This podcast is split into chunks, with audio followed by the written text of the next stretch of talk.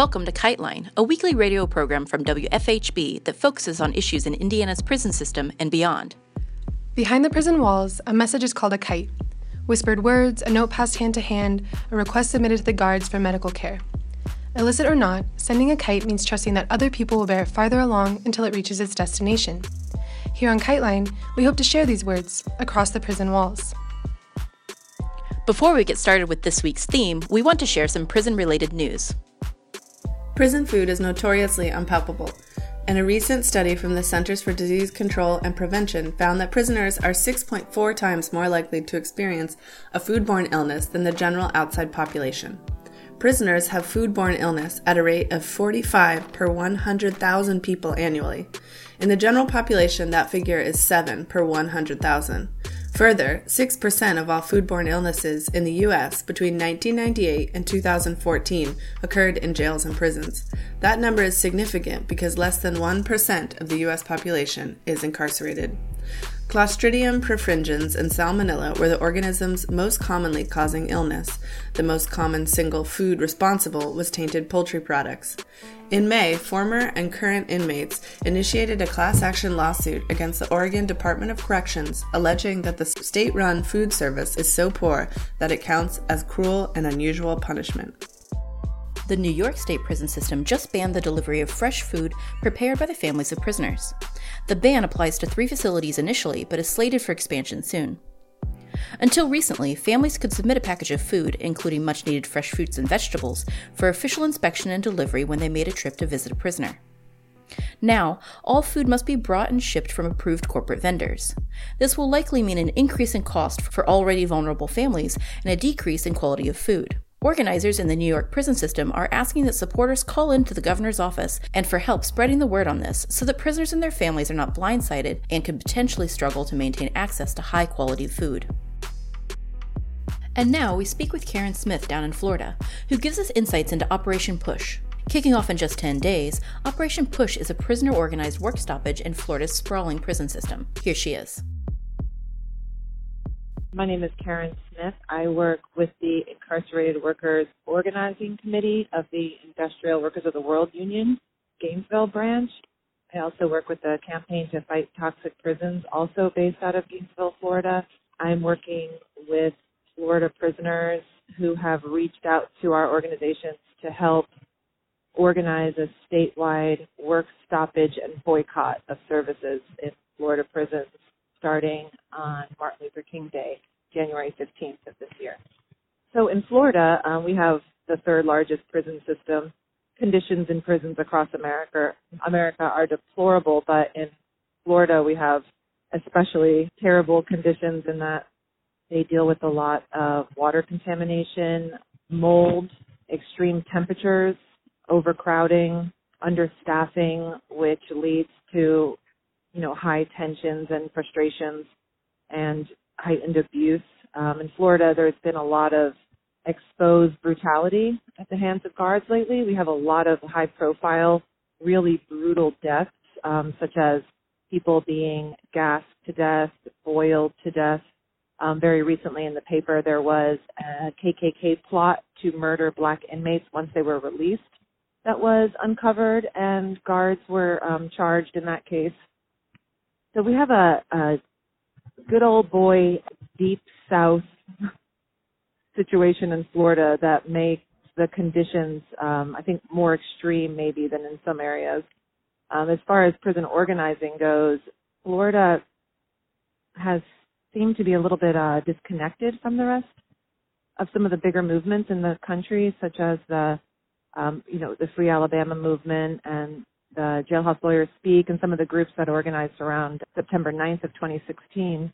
However, the way Florida fits into that larger context, I think that um, this present campaign and some of the organizing that has been done since the Attica anniversary of September 9th of 2016, I think it wouldn't have been possible without all the you know work done by the other movements and nationwide has you know kind of made it possible for this campaign to pick up speed as it has done and to gain the support that it has. I don't think that would have been possible without all the previous work that's gone down by uh, prison activists, you know, leading up to this in, in the past few years. Florida prisoners kicked off the September um, nationwide work strikes a couple days early on September 7th um, with really little notice and zero organizing on the outside and little to no organizing on the inside. After September, the groups I work with and a couple other groups kind of did a, you know, an outreach campaign to to see exactly, you know, where participation took place, um, which camps had a lot of participation, what the retaliation looked like, and we were able to, over the past year and a half, kind of establish relationships in a network with prisoners in Florida so that we can kind of facilitate the organizing that they have been trying to achieve. The people behind Operation Push chose MLK Day just as a, a meaningful date in history to organize around these civil rights issues in general. There are strategies set out by some of the prisoner groups that have been working the past few years for um, strategies for 2018. And this group of prisoners feel that this is a good way to kind of kick off 2018 on Martin Luther King Day in the spirit of Martin Luther King and the bus boycotts and such civil rights actions of the past to to kick off this year of rebellion with a boycott and a work stoppage, a, a nonviolent um, in nonviolent protest. So I think it's just a poignant, uh, meaningful day that made sense to them. The proposal is to sit down and not participate in any state sanctioned activities, not to go to your work assignments, not to go to chow, not to use commissary and phone services, any of the services that prison profiteers, you know, make money on. And the hope is to carry on that work stoppage and boycott of services for as long as possible so that the state and these companies feel it financially. As far as their demands go, um, top of the list is a reinstatement of parole and any incentives for people with wicked long sentences or life sentences. As it stands, there's no incentives to get out or rehabilitate, quote unquote. There is a gain time set up in Florida where prisoners are traded for their work and their good behavior. They're traded gain time for every month that they stay out of trouble. They get a couple days off their sentence. And the way that looks is with constant um, provocation and abuse from the guards, it's almost impossible to actually secure that gain time. So what happens is you serve your time, you pay for it in gain time, you trade your labor for this gain time, then it's taken from you for disciplinary reports and then when you're released, you are put on some sort of probation in exchange for whatever gain time you did work, you did manage to secure. And if anything happens on the streets, then you uh, have to go back and serve all that time again. Not only that, but when you're on the streets, you're paying monthly to be on their probation. So you've A, paid for the time in your labor, you've B, paid for it financially, by being on probation. And then third, most people end up paying for it again by going back and having to do all the time. So it's a trap that doesn't benefit um, anybody but the state and the uh, companies that profit off of prison. So that's one is incentives, you know, such as parole, which has been taken away in Florida. Two is the price gouging that goes on in the commissary and with services. We've got people being charged four times for price for commissary items that you know you can get for a quarter of the price on the street. So you have this extremely vulnerable population with no currency being price gouged for uh, daily items that they need for survival because they're not being fed enough. The rations that they're given in Florida prisons are not only meager, they're also oftentimes moldy or spoiled. Um, they're one step away from being pig slop. Whatever doesn't get used is sold for pig slop that same day out the back door. So that's two, uh, the price gouging. Also, an, another issue that has become really important to Florida prisoners is this year, um, right around the corner, they're planning on taking away all of their MP3 players and switching out to tablets. And if you have an MP3 player, you can get a voucher for a tablet. If you don't, it'll cost 80 bucks. And the state will give you up to $10 reimbursement for whatever music you've purchased but uh, many prisoners have hundreds and hundreds of dollars worth of music, so they will be losing all of that investment into one of the only things they're actually able to own and collect and enjoy. Um, so that has honestly become like on the forefront of their demands is reimbursement for any money that they have invested into their music collection. Another big thing on the list is the environmental conditions in Florida prisons. Something that's going on right now is there is a proposed phosphate mine that butts right up against our reception and medical center, which is the medical prison where if you have any sort of chronic or serious illness, you will end up there. They've already got a landfill on one side of the prison and now a proposed phosphate mine on the other. Really um, toxic conditions for an already medically vulnerable population. Um, and, and, that just goes to show, um, you know, exactly how little the Department of Correction cares um, for the people in its control. I know that this is a common theme across the country. Um, in Florida, especially, we have a lot of abandoned industries that you know the land has been used up and left, and that is exactly where they build prisons and uh, old phosphate mines, military bases, landfills, um, dump sites. So that is another issue on, on the forefront of this movement here in, in this state.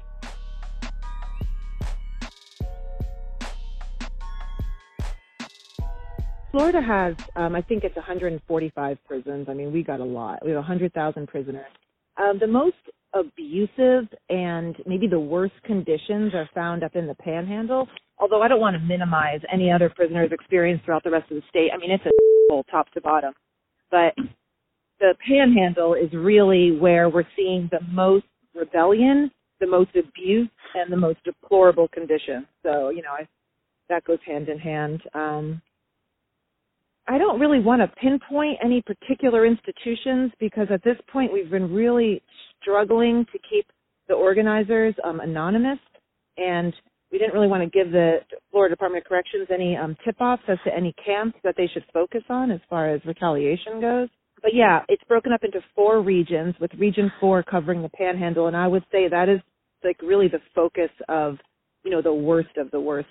Um, I can tell you that the Reception and Medical Center that I was just talking about, that has the phosphate mine um, slated to be built alongside it, is where we recently had the KKK guards exposed and arrested for their plots to kill black inmates. So, you know, that's like a real thing that's right up the road from where I live. It's horrifying. Their perspective on prisoners and what and their worth, it's rampant. There's no value given to prisoner lives here.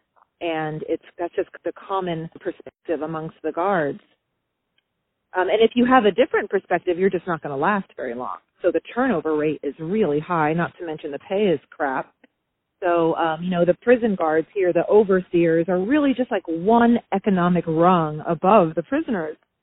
And the more people that we lock up in this state, it's becoming where, you know, prison guards, they, they know, uh, you know, their family and they, they know people that are, are inside and it's becoming almost, you know, one class of people. As far as like the understaffing goes, which is something that has gotten a lot of attention in um, recent reporting in Florida. You know, I would hate to suggest that we need more prison guards. We absolutely do not. We need less prisoners. I think that is cl- the clearest way to address most of these issues. It can be misconstrued that um, if we're complaining about understaffing, that we need more prison guards. That is just not a viable solution to this problem, especially in Florida where the turnover is so high. They've already been through their employment pool for the prisons they're really struggling to keep them staffed because it's such an undesirable job and environment.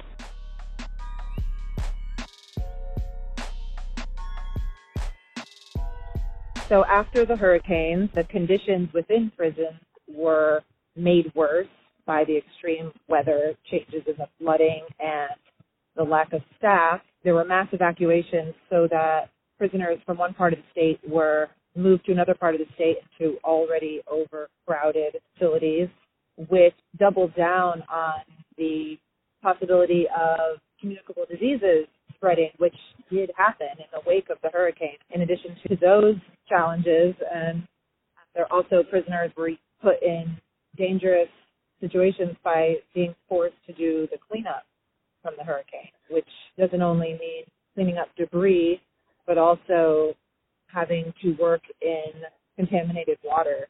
We had mass evacuations on the coastline prisons and the prisons down south and on the uh, northeast coast as well, and some Gulf and the south central Florida on the west coast. So they had major evacuations, which means you're taking thousands of prisoners and moving them to already crowded quarters. You know, you're doubling them up in already overcrowded prisons. Um, shortly after the hurricane is when we had the whole hepatitis epidemic in Florida prisons that could have been prevented and administration had been made aware of the potential for this epidemic and did nothing about it and now in hindsight are you know it's costing them tons of money to treat countless prisoners with hepatitis and that is just something that happens when you take a ton of people and you shove them into a small space with little ventilation and poor medical services they used prison labor to clean up the hurricane in a lot of areas there were prisoners out on road crews all over the state in knee waist high water um, in sewage ridden water and cleaning up debris, you know, and they're not given any special protective wear or tools to use in this. They're just out there in their blue cottons.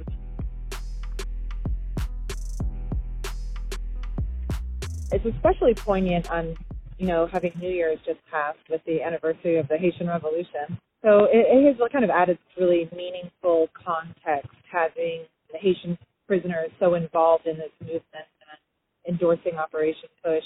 Um, the racial dynamics in Florida are intense. You know, we have 50% of our prison population are black folks, and they represent at the most 15% of our population on the outside. Um, we have a long history of criminalizing black communities in our state, you know, as plenty other states do.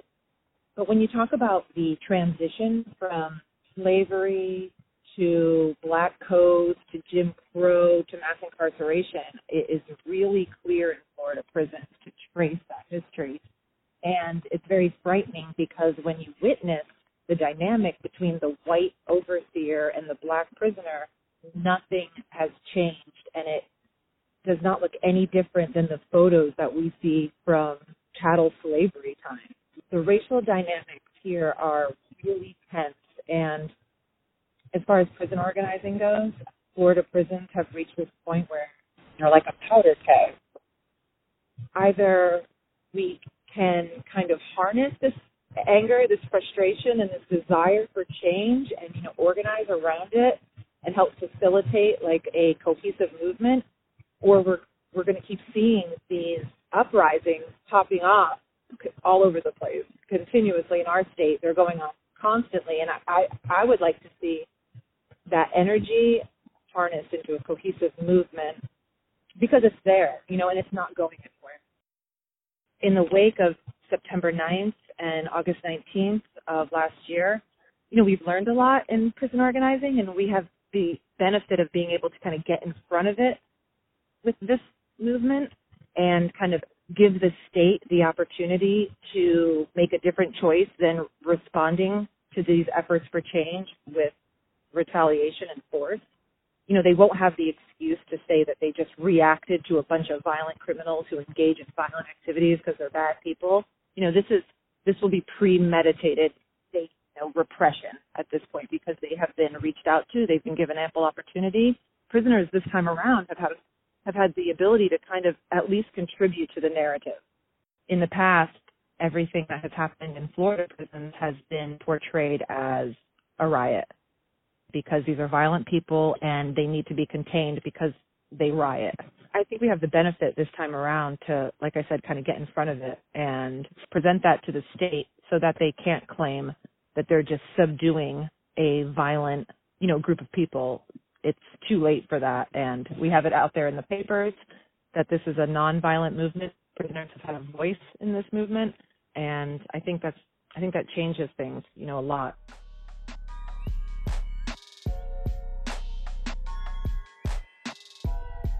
So we've had lots of support from organizations such as uh, the Democratic Socialists of America, Dream Defender, Rashid Johnson, and the New African Black Panther Party have endorsed the strike. As far as people on the outside getting involved, um, we will be organizing call-in campaigns and letter writing campaigns to put pressure at, in different links within the DOC when the retaliation begins.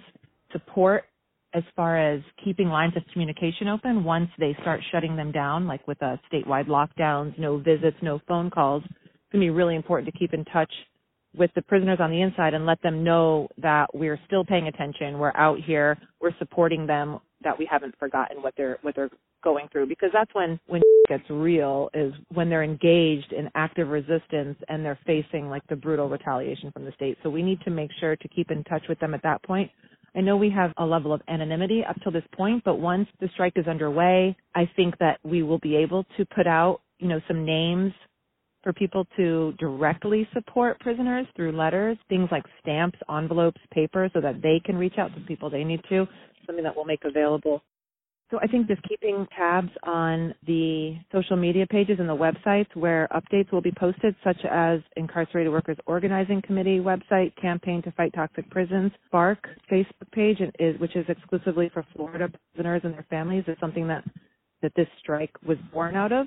That is the um, project of Kevin Rashid Johnson, and keeping tabs on that as far as updates to get involved I think is a good way. Also, leading up to the strike, I would like to encourage people in Florida and elsewhere to just get out and make some noise. You know, um, we've got a ton of prisons. There's one in every county at least. So we have organized demonstrations going on outside a few facilities in Florida, outside the Reception and Medical Center on the 15th, outside Everglades Correctional on the 15th we're working to put something together outside um, Gulf Correctional. And if anybody is listening and is motivated and inspired to get involved, I would say organize a demonstration outside of the closest prison to you.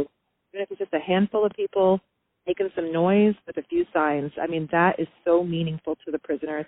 I was speaking with one of the organizers of Operation Push, and he said that seeing solidarity on the outside, just knowing that we are out there, even if we're not able to offer financial aid or legal aid. Just knowing that we're there is the absolute most important component to the success of this movement.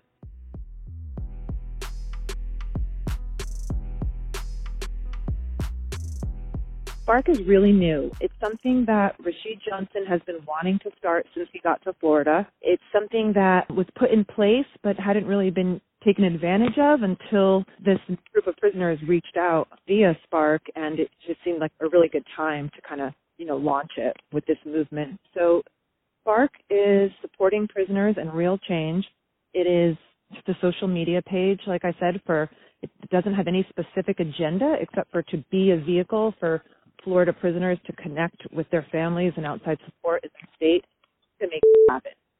When, when speaking about this movement with prisoners, something that is always at the forefront of our conversations is that this movement needs to be led and conducted by the people that it most affects the people that are most affected by this movement, like the prisoners and their families, they are the ones that understand this issue, that feel this issue, that live this issue on the daily.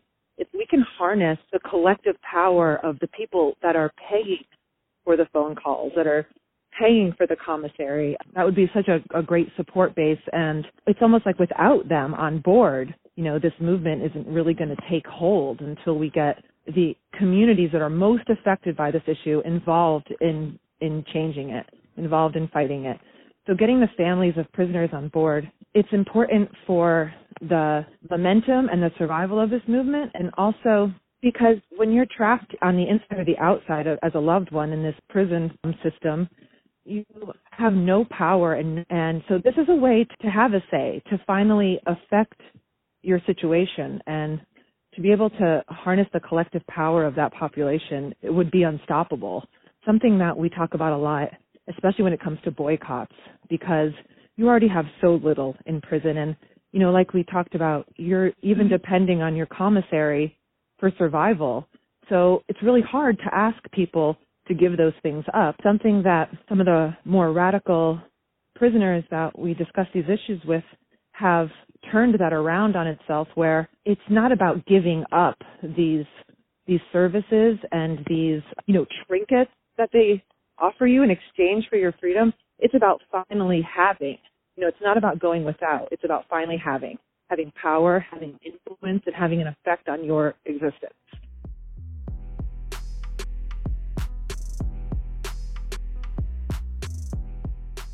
We have the convict leasing which is the actual leasing of convicts to do work for private industry. We have Pride, which is a, a company that has industries within prisons in Florida that is owned by the state. Um, they focus mostly on license plates and furniture, uniforms, things that the state uses. Um, you also have the labor that happens within the prisons just to keep them running, the maintenance, the cooking, the cleaning, the laundry. Virtually everything that happens in a prison is it happens because the prisoners make it happen. Um, we also have road crews. You know, you have the guys that go outside the gate and they take care of our roads and our parks and our bike paths. And then you have the people that don't do any of those things. But just by sitting on a bunk, someone is profiting off of them. So it might not look like work. It might not qualify as labor, but they are a commodity that is being profited on just by filling that bed. There's a lot of ways to look at this. You know, it can be looked at as a reserve workforce that can be used, you know, against free workers and their labor. You know, if ever any industry wanted to strike, we have this reserve labor force that can be used at the will of the state to replace them. I mean, that's, you know, an obvious one. You know, we've had 40 years now that mass incarceration has been building and our prison population is, you know, the number is 700% what it was four decades ago. So what sounded like a good idea, we now have the longitudinal evidence to show that it's not, it doesn't provide economic stability, the prison economy.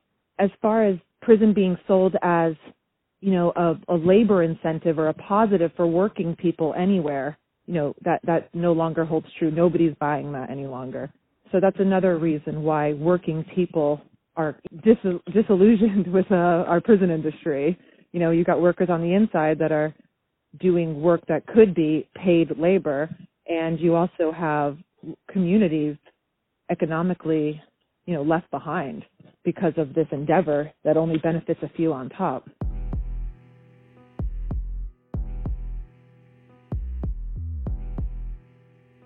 Darren Rainey a couple years ago. Um, he was a schizophrenic prisoner, um, multiple mel- mental illness issues. Was guards had gotten pissed off at him for his behavior, which was you know having to do with his mental illness. They locked him in a shower. I believe he might have like defecated on himself, and they got pretty upset about that.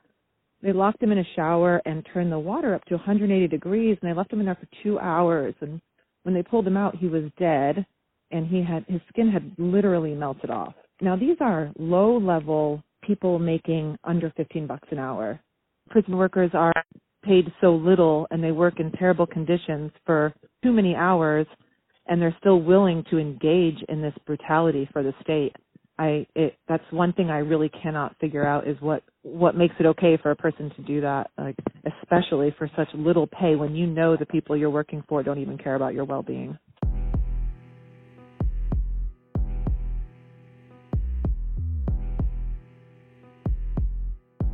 The other thing that I think is really interesting and has been really meaningful to prisoners on the inside is that we had a congressional candidate reach out to endorse the strike this week, which was pretty exciting. The fact that just like this mainstream conversation has picked up this movement is pretty exciting down here. This has been KiteLine. Anyone affected by the prison system in any form is welcome to write us via our P.O. Box, KiteLine Radio, P.O. Box 2422, Bloomington, Indiana 47402. You can hear previous episodes of our show or get more information on the prisoners or stories covered on KiteLine at our website, kitelineradio.noblogs.org. You can also find our podcast on iTunes. KiteLine is intended as a means of communication between people across prison walls. We are not responsible for all views expressed on the program. WFHB, its contributors, or any affiliates airing this program are not responsible for the views expressed on the show. Join us every Friday at 5:30 p.m. for more stories, news, and insights about the impact of prison on our communities. Thank you for listening.